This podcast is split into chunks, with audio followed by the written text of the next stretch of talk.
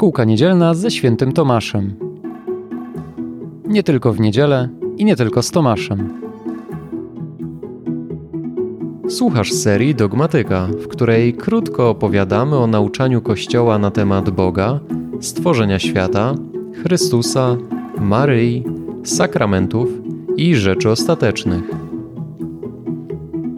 Dzisiaj o istnieniu Boga. Zapraszam.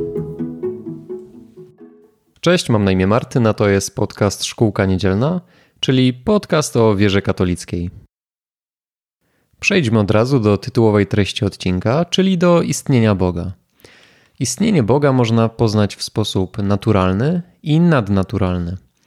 Naturalny oznacza, że Boga można poznać rozumem, a nadnaturalny, że już tutaj na Ziemi Boga poznajemy przez wiarę, a w niebie przez bezpośrednie widzenie Boga, czyli przez tak zwaną wizję uszczęśliwiającą, o której pewnie jeszcze nieraz wspomnimy.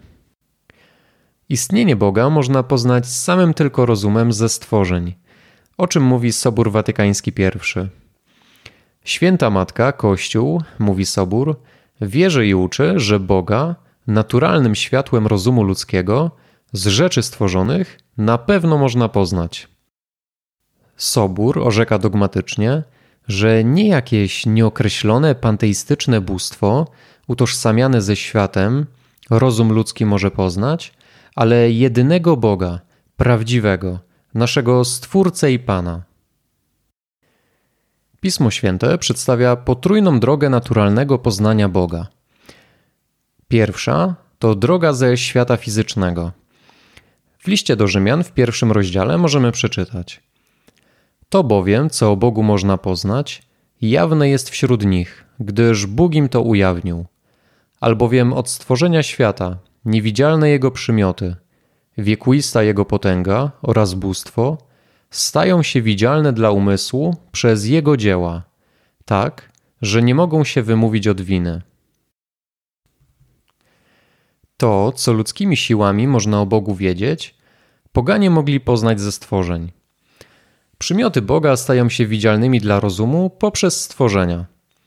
Tak jak artystę poznaje się z jego dzieła, taki Boga, mimo naszej upadłej natury, możemy poznać obserwując jego stworzenie.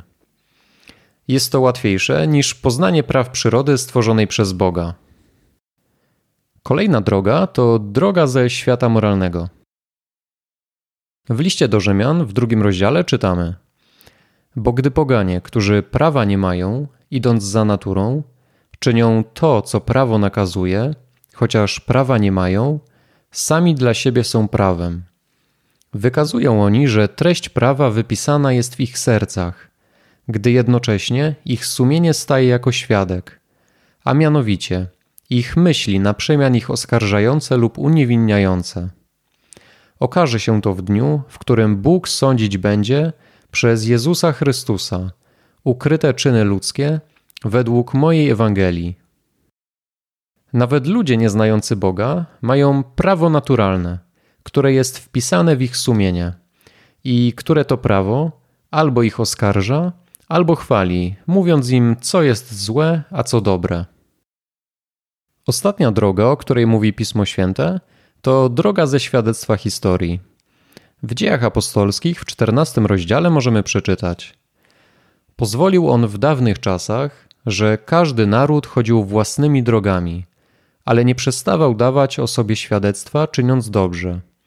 Zsyłał wam deszcz z nieba i urodzajne lata, karmił was i radością napełniał wasze serca. Możemy powiedzieć, że Bóg wyznaczał czasy rozwoju i upadku narodów. Przydzielał im też miejsce do zamieszkania. Zobaczmy teraz, co o rozumowym poznaniu Boga mówili ojcowie Kościoła. Ojcowie uważają poznanie Boga ze świata widzialnego za tak łatwe i narzucające się, że wydaje się, jakby było człowiekowi wrodzone. Każdy myślący człowiek, bez osobnych studiów, bez dowodów, prawie że mimowolnie, może poznać Boga ze świata. I tak u Justyna Męczennika możemy przeczytać, że nazywa on ideę Boga z natury wrodzoną i zaszczepioną. Tertulian znowu mówi, że dusza przynosi na świat, jakby w posagu, znajomość Boga. I dlatego, jak mówi dalej, nie znać Boga jest największym występkiem.